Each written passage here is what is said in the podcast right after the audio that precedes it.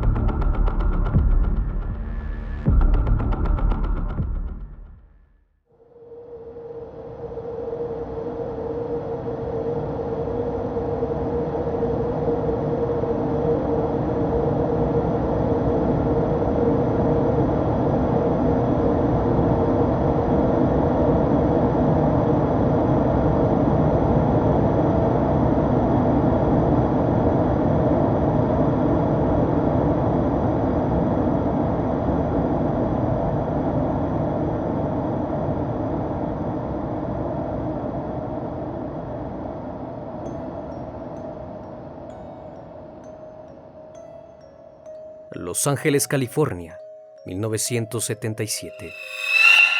Durante los meses de octubre a diciembre de ese año, los residentes del sur de California vivían con temor, pues una ola de hallazgos espeluznantes había inquietado a la población. Conforme fueron avanzando los meses, un total de 11 mujeres fueron halladas en las colinas de Los Ángeles, con surcos característicos de ataduras, que indicaban que habían sido víctimas del monstruo llamado El Estrangulador de Hillside.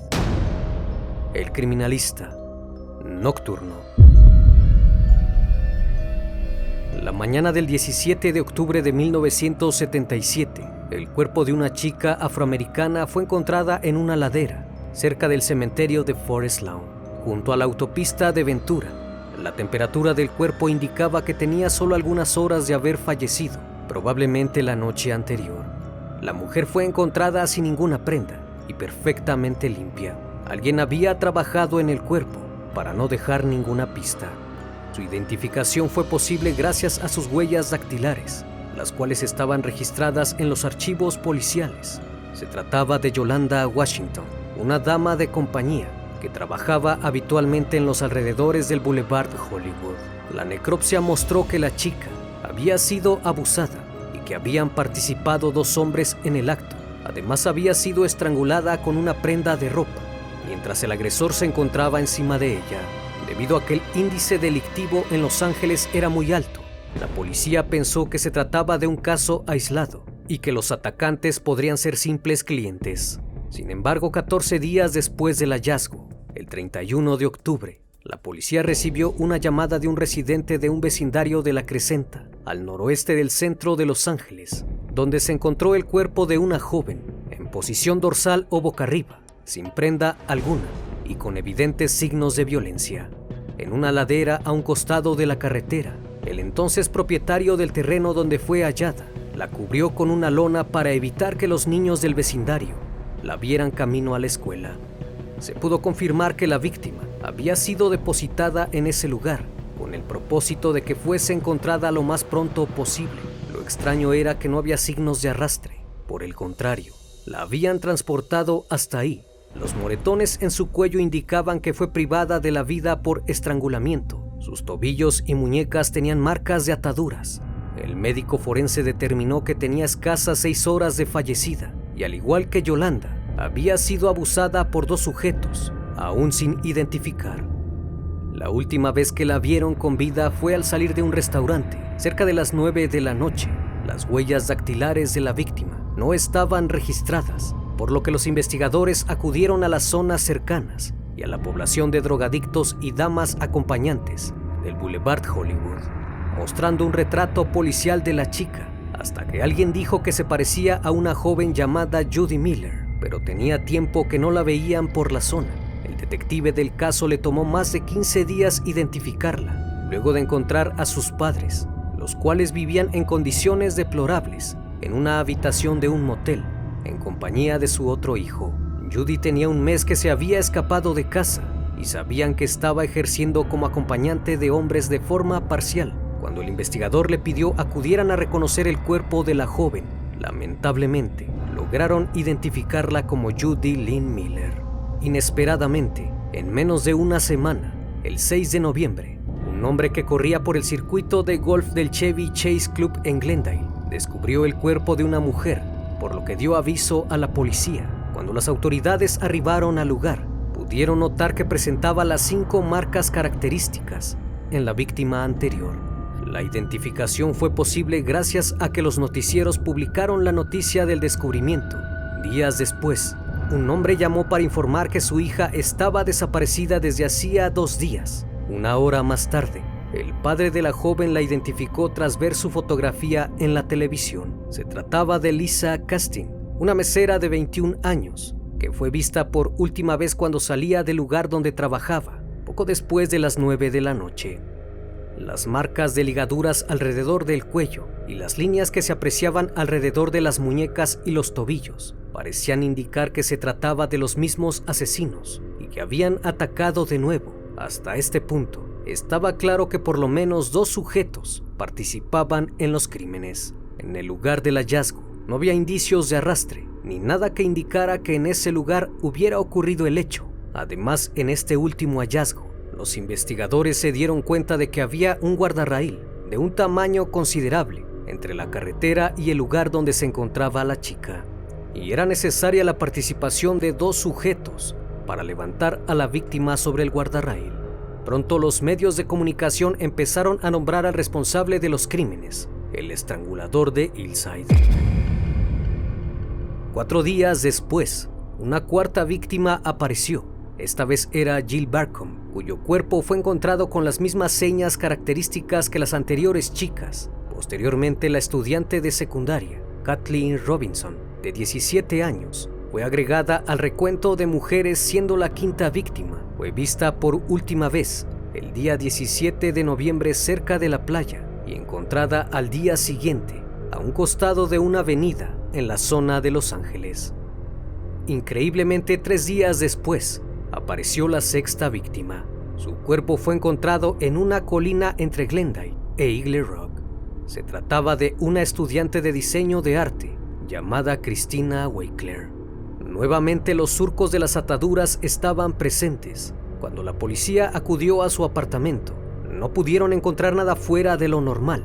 Sin embargo, en una de sus libretas había anotado el nombre de su vecino, Kenneth Blanqui, al cual describió como un vendedor de autos. El sujeto era un hombre muy educado y amable. Era descrito por sus vecinos como buena persona, así que la policía decidió no interrogarlo. El mismo día del hallazgo de Cristina, aparecieron dos chicas más. Ambas habían desaparecido el 13 de noviembre, luego de haber ido de compras a la plaza Eagle Rock. Según los testigos, vieron a las jóvenes bajarse del autobús acercarse a un auto sedán y hablar con alguien que se encontraba en el asiento del pasajero. Según esto, al interior del vehículo había dos sujetos. Las dos mujeres Sonja Johnson y Dolores Cepeda fueron descubiertas por dos pequeños que buscaban cosas por la ladera de un vertedero. Ambas estaban en avanzado estado de putrefacción e infestadas de insectos. Para entonces la policía estaba segura de que quienquiera que hubiese abandonado ahí los cuerpos debía conocer muy bien el área. En este punto crucial del caso, la policía no tenía aún ninguna pista y el hallazgo de los cuerpos iba en aumento. Y por si fuera poco, el 23 de noviembre fue hallada una más, Jane King de 28 años, estudiante y aspirante a ser actriz. Fue abordada al salir de un estudio de actuación. Su cuerpo fue hallado en una ladera, cerca de una rampa de salida de la autopista Golden State. Estaba en avanzado estado de descomposición y cubierta de gusanos. Llevaba 13 días desaparecida. Seis días después, el estrangulador de Hillside atacó nuevamente. El martes 29 de noviembre en las colinas de Mount Washington, cerca de Glendale, apareció Lauren Wagner, estudiante del colegio Monroe High School. Su cuerpo tenía las cinco marcas de ligaduras en tobillos, muñecas y cuello, pero también tenía quemaduras en las palmas de las manos. Un día anterior sus padres volvieron del trabajo y encontraron el auto de su hija aparcado en la calle de su casa, con la puerta entreabierta. Pensaron en ese momento que quizás había olvidado cerrar la puerta. Las horas pasaron y no regresó, y tuvieron la esperanza de que llegaría a casa antes de la medianoche, pero al despertar no la hallaron. Cuando su padre preguntó a los vecinos, la mujer que vivía en la casa de enfrente dijo que había visto a Lauren llegar a eso de las nueve de la noche observó que un auto se detuvo a un lado de ella y hubo una especie de discusión con los dos hombres que venían al interior del auto. Posterior a eso, Lauren fue forzada a subir al vehículo y se la llevaron. Misteriosamente a la mañana siguiente, recibió una llamada telefónica y un hombre la amenazó de que si hablaba de lo que había presenciado, la asesinaría. El detective a cargo del caso había confirmado que no se trataba de uno, sino de dos sujetos, que actuaban en conjunto y que estaban ante un caso sumamente inusual para esos años, pues a menudo los asesinos en serie actúan solos, y en esta ocasión dos personas compartían las mismas fantasías perversas. El testimonio de la vecina de Lauren sería de gran utilidad llegando el momento. El 14 de diciembre, la policía encontró la undécima víctima, Kimberly Martin, una chica alta y rubia que trabajaba en una agencia de modelos, aunque en realidad se dedicaba a ejercer como dama de compañía. Fue hallada en una colina deshabitada frente al centro de Los Ángeles. El último cliente de Kimberly le había hecho acudir al apartamento 114 en el 1950 de Tamarin, que resultó ser un apartamento vacío. El asesino había llamado desde un teléfono público en el vestíbulo de la Biblioteca Pública de Hollywood, en Ivar Street, a pesar de que se conoció de dónde procedía la llamada y algunos otros datos al respecto. Ninguna pista llevaba a algún lado. Inexplicablemente los asesinos dejaron de atacar, parecieron dar un respiro y entrar en un periodo de enfriamiento, puesto que nada ocurrió el resto del mes, ni tampoco al mes siguiente. Pensaron que quizás ya los habían detenido, y esa era la razón de que no aparecieran más víctimas. Pero lamentablemente no fue así, ya que el 16 de febrero de 1978, Cindy Lee Husband, de 21 años, fue hallada en un acantilado la autopista de Angeles Crest, dentro de la cajuela de su auto marca Datsun, color naranja, el cual había sido empujado a una pendiente al lado de la carretera. Presentaba las cinco cicatrices encontradas en los demás crímenes recientes Cindy era una joven dulce y extrovertida que había ganado varios concursos de baile y planeaba dar clases de baile para ganar algo más de dinero.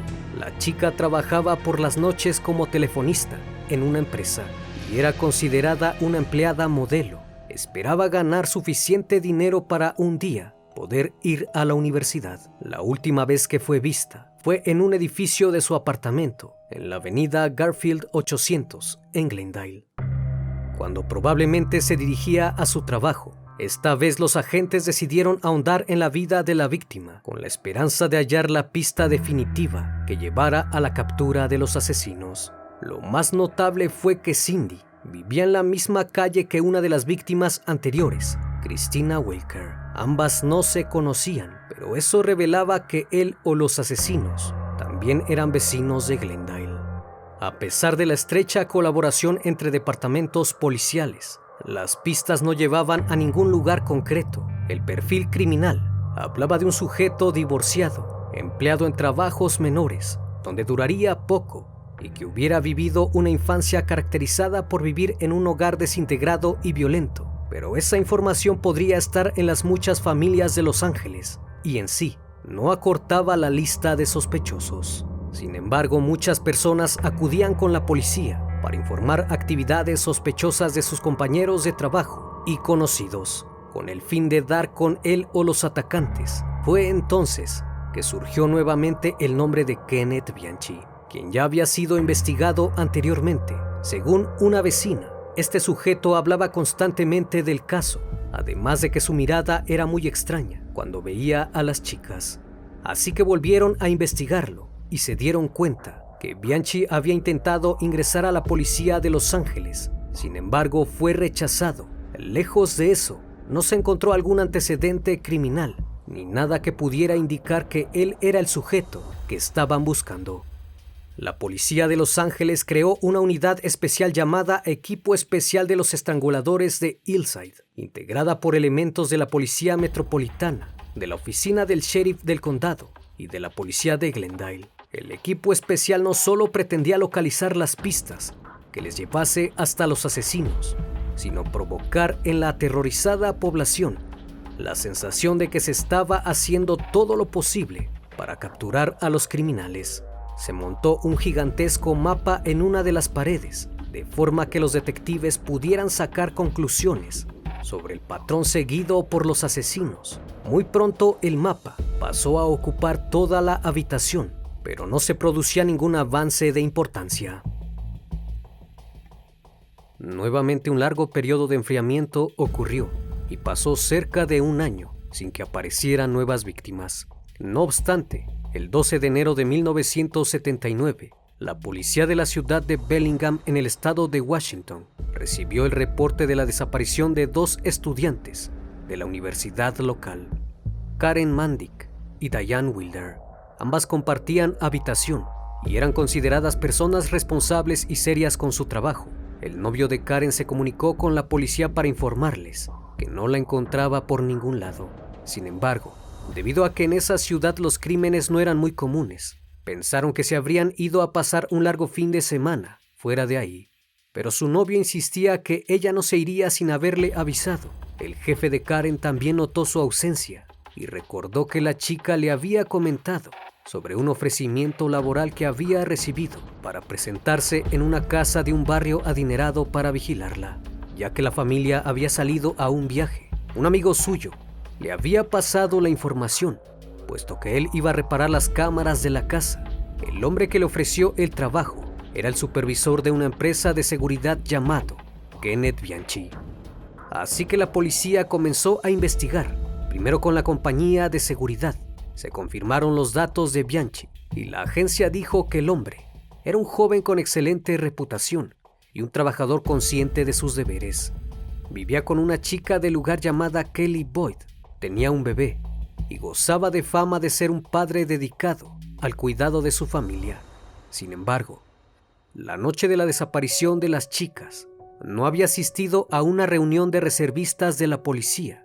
Cuando los oficiales se enteraron de que no asistió a la reunión, decidieron indagar más.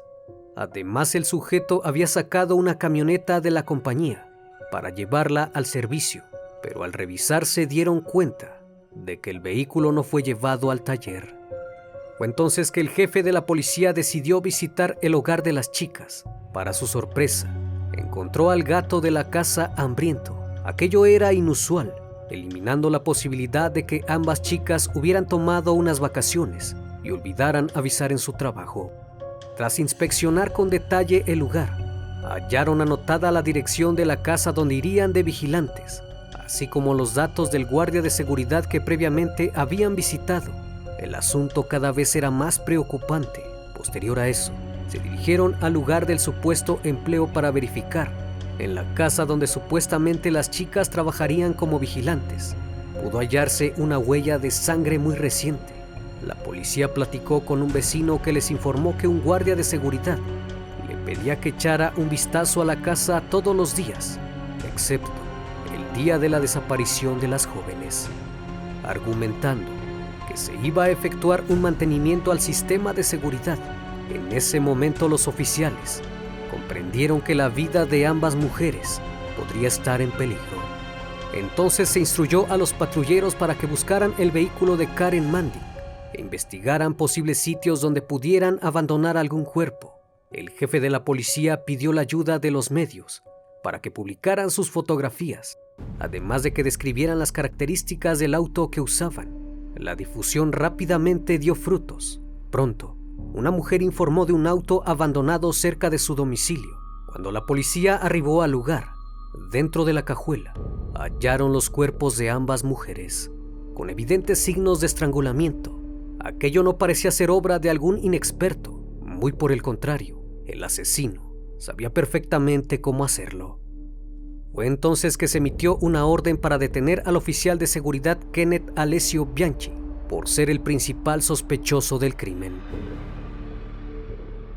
Sin embargo, Bianchi estaba fuera conduciendo una camioneta blindada, así que su jefe estuvo de acuerdo en tenderle una trampa. Contactó al sujeto por radio y le indicó que se dirigiera a una de las cocheras de la compañía, en la zona sur de la ciudad, para recibir instrucciones.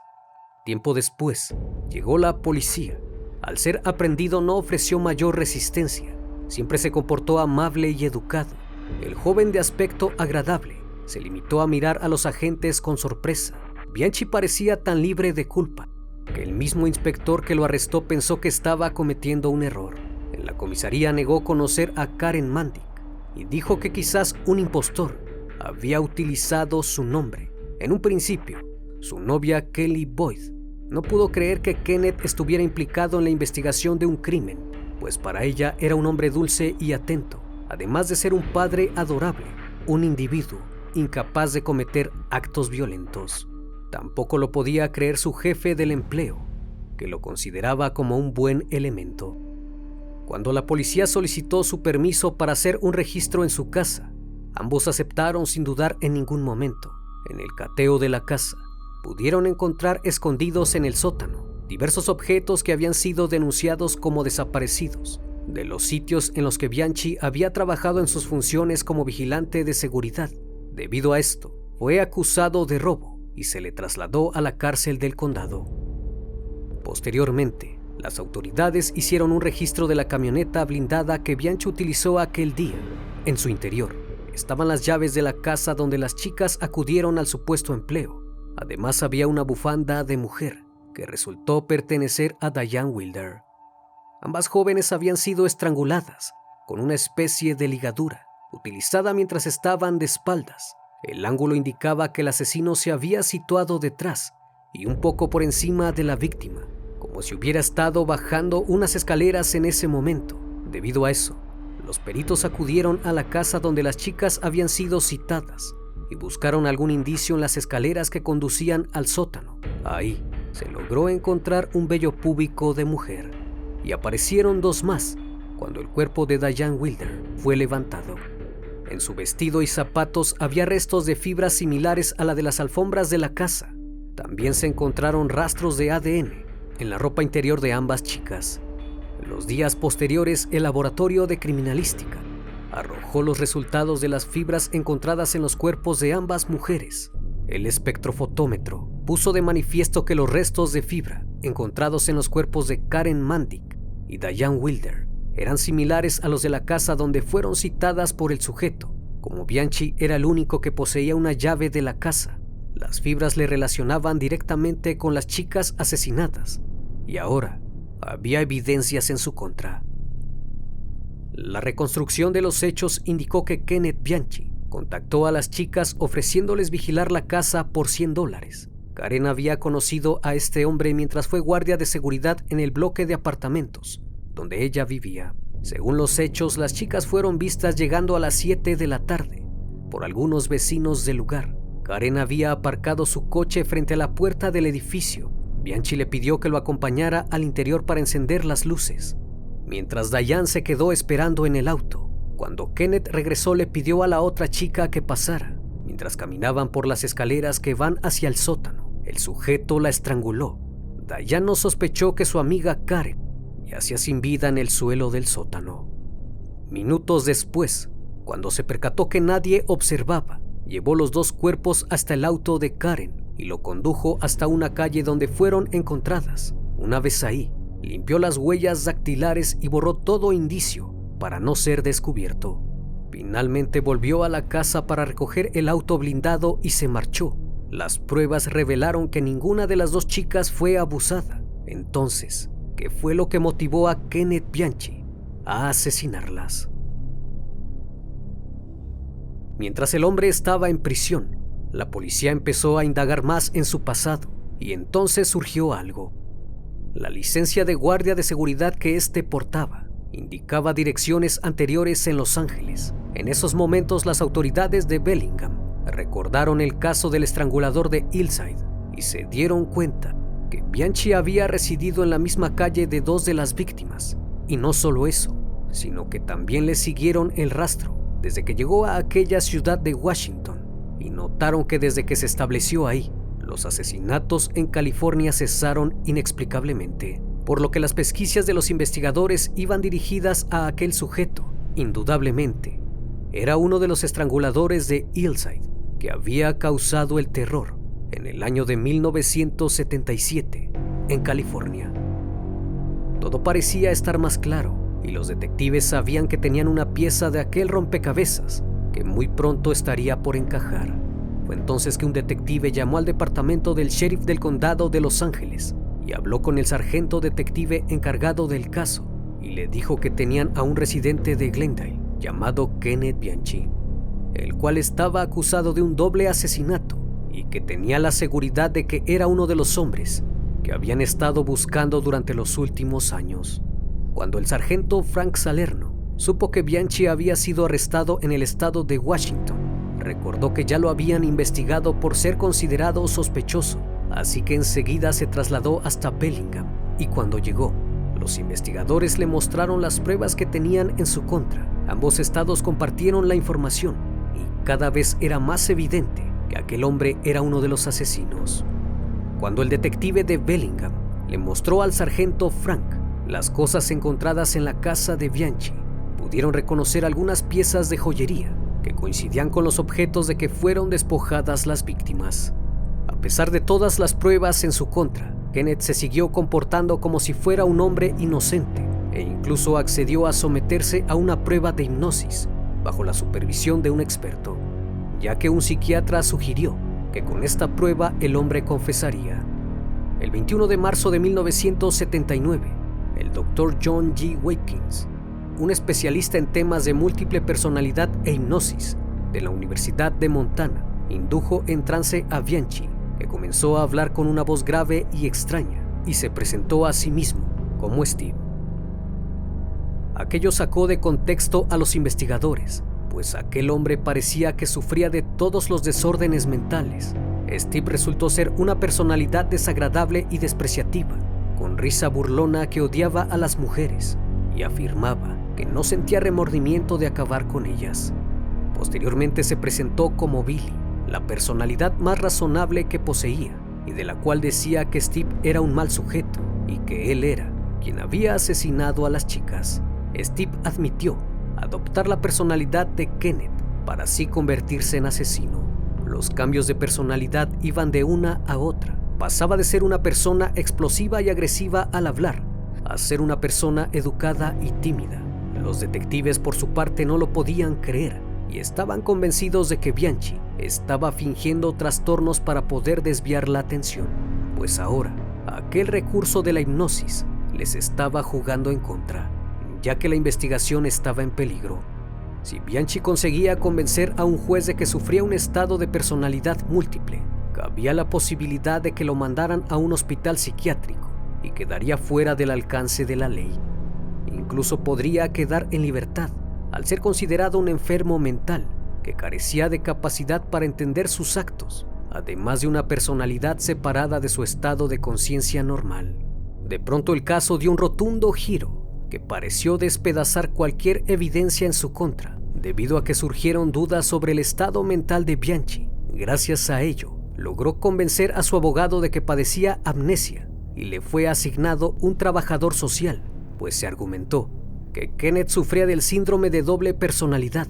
Todos quedaron sorprendidos al ver cómo un hombre tan amable y tranquilo pudiera cambiar en cuestión de segundos y convertirse en un asesino.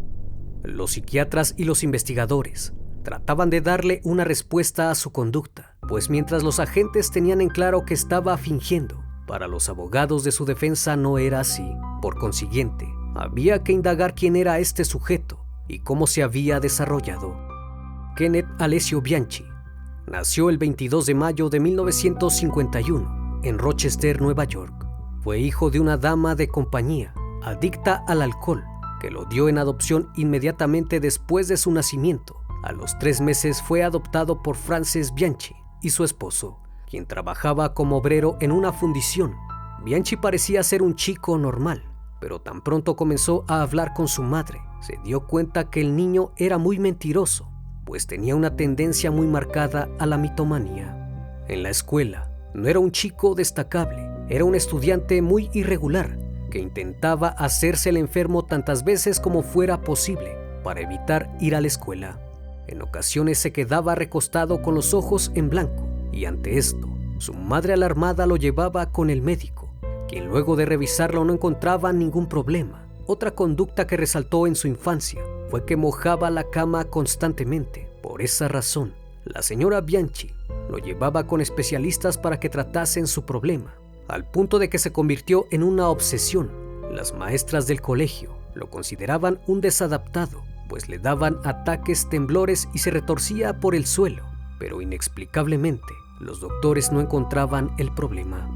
Un psiquiatra le diagnosticó hiperdependencia de su madre adoptiva, pues prácticamente el chico dependía al 100% de su madre, que se dejaba manipular y engañar por Kenneth, quien además de esos problemas físicos, también le gustaba robar. Las pruebas psicológicas determinaron que Kenneth poseía un coeficiente intelectual de 116, arriba del promedio, Tenía habilidades artísticas y verbales. A pesar de ello, sus calificaciones eran sumamente malas. Cuando cumplió ocho años, visitó centros psiquiátricos para profundizar en ese problema que tenía de orinar voluntariamente. A los 13 años, su padre adoptivo falleció, por lo que su madre tuvo que trabajar mucho más y hacer grandes sacrificios para poder mantener a flote la familia. A los 15 años, su conducta cambió por completo, pues comenzó a salir con chicas de su edad. Era un sujeto bien parecido y las mujeres querían estar a su lado, pero Kenneth era un chico muy extraño, ya que consideraba que la vestimenta de algunas chicas no era la apropiada. Esto se debió a que desde pequeño fue inculcado en la religión, y para él, una mujer tenía que ser pura y dedicada en totalidad a su pareja, algo absurdo, pues él solía andar con varias chicas a la vez y era sumamente infiel. El encanto y las buenas maneras de Bianchi lo hicieron muy popular entre las chicas y se casó a los 18 años con Brenda Vick, pero como la joven no cumplía sus altas expectativas, la dejó al poco tiempo de descubrir que antes de casarse, su mujer había dormido con otros hombres. Posteriormente se volvió a casar, aunque el matrimonio solo duró ocho meses, pues de la nada la chica empacó sus cosas y lo dejó. Bianchi tenía un ferviente deseo de convertirse en agente de policía, pero dado a su bajo desempeño fue rechazado. Después logró encontrar empleos de seguridad y como vigilante, trabajos en los que desarrolló la costumbre de hurtar cosas. A los 26 años se cambió de residencia y se fue a vivir a Los Ángeles junto a su primo Angelo Bono, quien era considerado como el cemental italiano. Una vez que se estableció en California, logró conseguir empleo y consiguió su propio apartamento, así como un viejo Cadillac. Tiempo después conoció a Kelly Boyd, con la que tenía una buena relación. Sin embargo, ella relató que tenía muchos problemas con Kenneth por ser sumamente irresponsable en el trabajo y constantemente se reportaba enfermo para no ir, además de que era muy mal administrador del dinero. Posteriormente tuvieron un hijo y Kelly pensó que al fin su pareja sería más responsable, pero no fue así. Cuando éste le propuso matrimonio, ella se negó a aceptar debido a su falta de madurez y su falta de compromiso. Llegó al punto de que Bianchi pensó en poner un consultorio y hacerse pasar por psicólogo. con los conocimientos que había adquirido en el curso de ciencias policiales, del cual fue rechazado. Por suerte no resultó como esperaba y no logró estafar a las personas. En los años en que las chicas comenzaron a aparecer en Los Ángeles, Kenneth le había informado a su novia que padecía cáncer de pulmón y debido a la quimioterapia y la radiación se sentía mal y no podía ir a trabajar. Cuando se quedó sin dinero, a Kenneth y a su primo se les ocurrió la idea de explotar mujeres y poner su propio negocio de damas de compañía, aprovechando la buena suerte que Bianchi tenía con las chicas.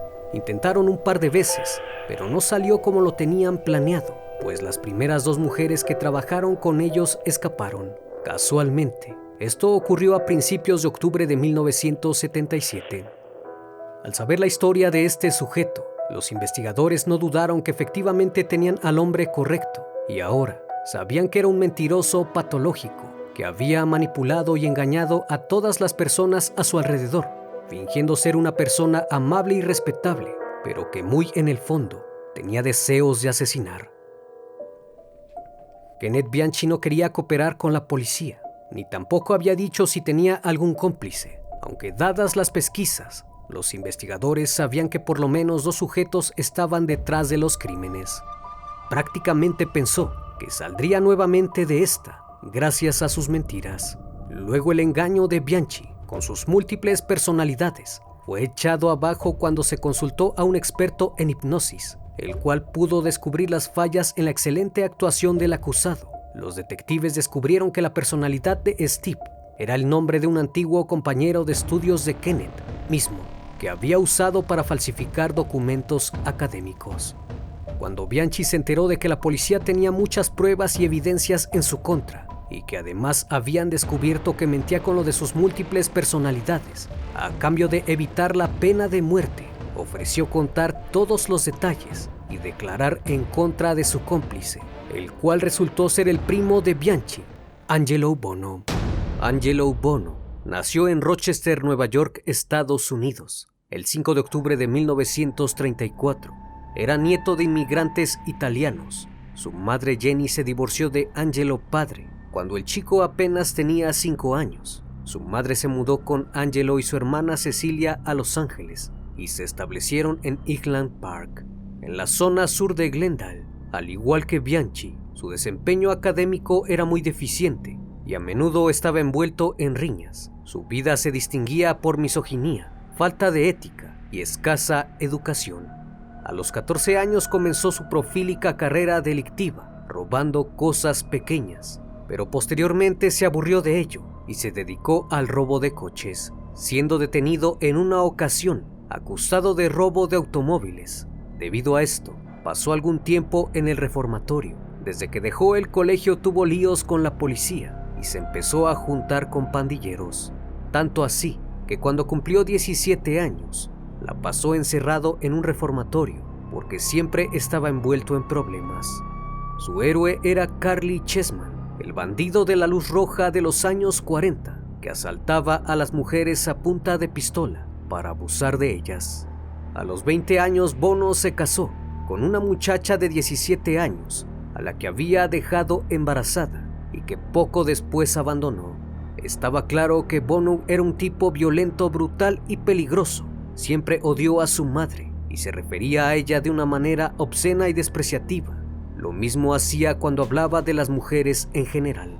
Años después, fue acusado de robo y fue enviado a prisión. Al salir se casó nuevamente y tuvo cuatro hijos, pero su carácter violento y agresivo hicieron que se separara. Se casó varias veces y tuvo numerosos hijos con sus parejas, a quienes amenazaba con asesinarlas si es que lo abandonaban. Su cuarta esposa se separó de él en el año de 1972, ya que no aguantó más el carácter hostil de su marido. Desde adolescente alardeaba con sus amigos que en ocasiones abusaba de mujeres y las sometía a sus deseos. Lo cierto era que Angelo nunca le faltaban mujeres que sentían una profunda atracción hacia él, pues tenía la reputación de ser todo un semental. Debido a eso, le conocían como el semental italiano. Luego de varios intentos de matrimonios fallidos, decidió vivir solo en casa en Colorado Street 713, en Glendale. donde era descrito por sus vecinos como un sujeto que estaba obsesionado por las chicas. Incluso alardeaba de que había seducido a su hijastra de 14 años. En general era un hombre obsesionado con intimar. Siempre practicó el acto en exceso y se llegaba a acostar con muchas chicas jóvenes y también con las amigas de sus hijos. Ya para 1975 abrió su propio negocio de tapicería y pronto se hizo famoso debido a sus excelentes tapizados. Entre sus clientes más selectos estaba Frank Sinatra. Durante ese tiempo, Angelo tuvo contacto con su primo Bianchi, a quien convenció de mudarse a California. Pronto se dio cuenta que Kenneth tenía mucha suerte con las mujeres del vecindario. De ese modo pensó en aprovechar eso a su favor y poder tener mujeres en abundancia. Cuando encontró a Bianchi en una situación desesperada por el dinero, terminó convenciéndolo de tener su propio negocio de damas de compañía, pero pronto se convirtió en algo oscuro y siniestro cuando las cosas no salieron como ellos habían planeado, pues luego de su fracaso consiguieron a otra chica, la cual les vendió una lista de clientes a los que les gustaban que les enviasen chicas a casa. La lista se entregó en el tiempo acordado, pero resultó ser hombres que visitaban a las mujeres en casa de estas cuando Bono se dio cuenta que habían sido timados, enfureció y no tenía ninguna forma de localizar a aquella mujer que los había engañado, pero sabía dónde encontrar a una de sus amigas que la había acompañado cuando les entregó la lista. El nombre de la amiga era Yolanda Washington, la primera víctima de los ya conocidos estranguladores de Hillside. Kenneth Bianchi dijo que después de su primer crimen, él y su primo fingían ser policías usando una placa falsa. De ese modo era sencillo abordar y someter a las chicas. Recorrían Hollywood en busca de víctimas y una vez que encontraban a la indicada se la llevaban. Todos los crímenes se desarrollaban en el taller de tapicería de Angelo. Al llegar ahí, la sentaban en un sillón y les quitaban todas sus prendas. Después abusaban de ellas y las torturaban hasta que finalmente las estrangulaban con una cuerda. A una de ellas, Lauren Wagner, le pusieron un alambre atado en las palmas de las manos, con cinta adhesiva y la electrocutaron. Por esa razón la policía encontró quemaduras en sus manos. Posterior a eso tiraban sus prendas en un vertedero y colocaban sus cuerpos en la cajuela del vehículo para finalmente dejarlos en alguna colina, en lugares distintos y a la vista de todos. Al igual que muchos otros criminales, Kenneth Bianchi relataba cada uno de los detalles de los asesinatos sin mostrar remordimiento. Incluso parecía disfrutarlo, aunque cuando se le preguntó sobre Christina Wickler, él mismo no sabía cómo explicar semejante tortura, porque había sido su asesinato más largo y tormentoso. La habían asfixiado con una bolsa de plástico, a la cual le inyectaron gas de la cocina, y tomó más de una hora de tremendo sufrimiento antes de que la chica falleciera. En esas entrevistas, el detective Salerno recordó que en uno de los cuerpos había encontrado una pelusa desconocida, así que le preguntó a Bianchi con qué habían envuelto el cuerpo de Judy Miller, a lo que éste contestó que había sido con algún tapete del negocio de la tapicería de Angelo Bono. Aquella evidencia podría ser crucial para acusar a Bono de ser cómplice de los asesinatos, así que de inmediato pensó en obtener dicha prueba. Después de emitir su confesión, Kenneth entendió que estaba en un callejón sin salida y no podía hacer nada para remediarlo. Lo único que podía hacer en esos momentos era culpar a su primo Angelo Bono de ser el autor intelectual de los crímenes. Bajo las leyes del estado de Washington, el juez le condenó a cadena perpetua, sin requerirse la formalidad de un juicio completo pero quedaban otros cinco cargos por asesinato en Los Ángeles, que seguían sin tener un culpable responsable. Fue entonces que Bianchi accedió a seguir cooperando con la policía para esclarecer todos los casos y así culpar a su primo de todos los cargos. Finalmente, Kenneth Bianchi fue condenado a dos cadenas perpetuas. Al recibir el veredicto, lloró desconsoladamente y expresó su sentir diciendo, no encuentro palabras para expresar el pesar por lo que he hecho. Nunca podré remediar el daño que he causado. Para mí, no habrá perdón. El 22 de octubre de 1979, el detective Salerno detuvo a Angelo Bono, acusado de los estrangulamientos de Hillside. Se le internó en la prisión del condado. Sin embargo, su proceso enfrentó numerosas dificultades legales, a pesar de la evidencia presentada y de la confesión de Kenneth Bianchi, aparte de la rápida identificación por fotografías, así como las joyas encontradas en casa de Bianchi, las cuales lo relacionaban con algunas víctimas, mientras que un fragmento de pelusa encontrado en el párpado de Judy Miller era del mismo material esponja de poliéster, localizado en la casa de Bono. Aunque para su abogado todas estas pruebas carecían de fundamentos y tenía la plena seguridad de que Bono saldría en libertad, el juicio comenzó el 16 de noviembre de 1981 y contó con la declaración de 251 testigos y más de mil pruebas ante el tribunal. Fue el juicio por asesinato más largo de la historia de los Estados Unidos en ese momento. Finalmente, el 31 de octubre de 1983, después de muchas dificultades y retrasos, fue declarado culpable del asesinato de nueve mujeres y fue sentenciado a cadena perpetua. El 4 de enero de 1984, el juez ordenó que Bianchi volviese a Washington para cumplir su sentencia en Walla Walla. Su fascinación por las personalidades alternas siguió manifestándose y se cambió legalmente el nombre a Anthony Dimato y posteriormente a Nicolás Fontana. No obstante, estos cambios no evitaron que el resto de los reclusos supiese que él era uno de los estranguladores de Hillside. Por su parte, Angelo Bono fue recluido a cumplir su sentencia en la prisión de California. Sin embargo, murió a los 67 años durante el año 2002 la prisión estatal de Calipatria debido a que sufrió un infarto al estar solo en su celda. Angelo Bono y Kenneth Bianchi cerraron un pacto mortal. Uno dominaba la relación el otro aceptaba el sometimiento. Uno deseaba el poder al ser un psicópata pervertido el otro añoraba ser amado, pero también deseaba asesinar. Los elementos que los unieron les valieron un archivo criminal para la historia al ser nombrados los estranguladores de Hillside. Gracias por acompañarme esta noche en una nueva transmisión. Gracias a aquellos que cada martes y sábado han dedicado un espacio de su tiempo para poder escuchar casos sorprendentes e inimaginables que van marcando la historia. Espero que en estos dos años de recorrido hayan aprendido junto conmigo y les haya hecho sus noches más amenas. Gracias por permitirme entrar en sus hogares gracias por ser parte del proceso de este canal. A todos ustedes, muchas gracias. No me quedan más que palabras de agradecimiento. El criminalista nocturno seguirá existiendo hasta que mi voz y la vida me lo permitan. Buenas noches.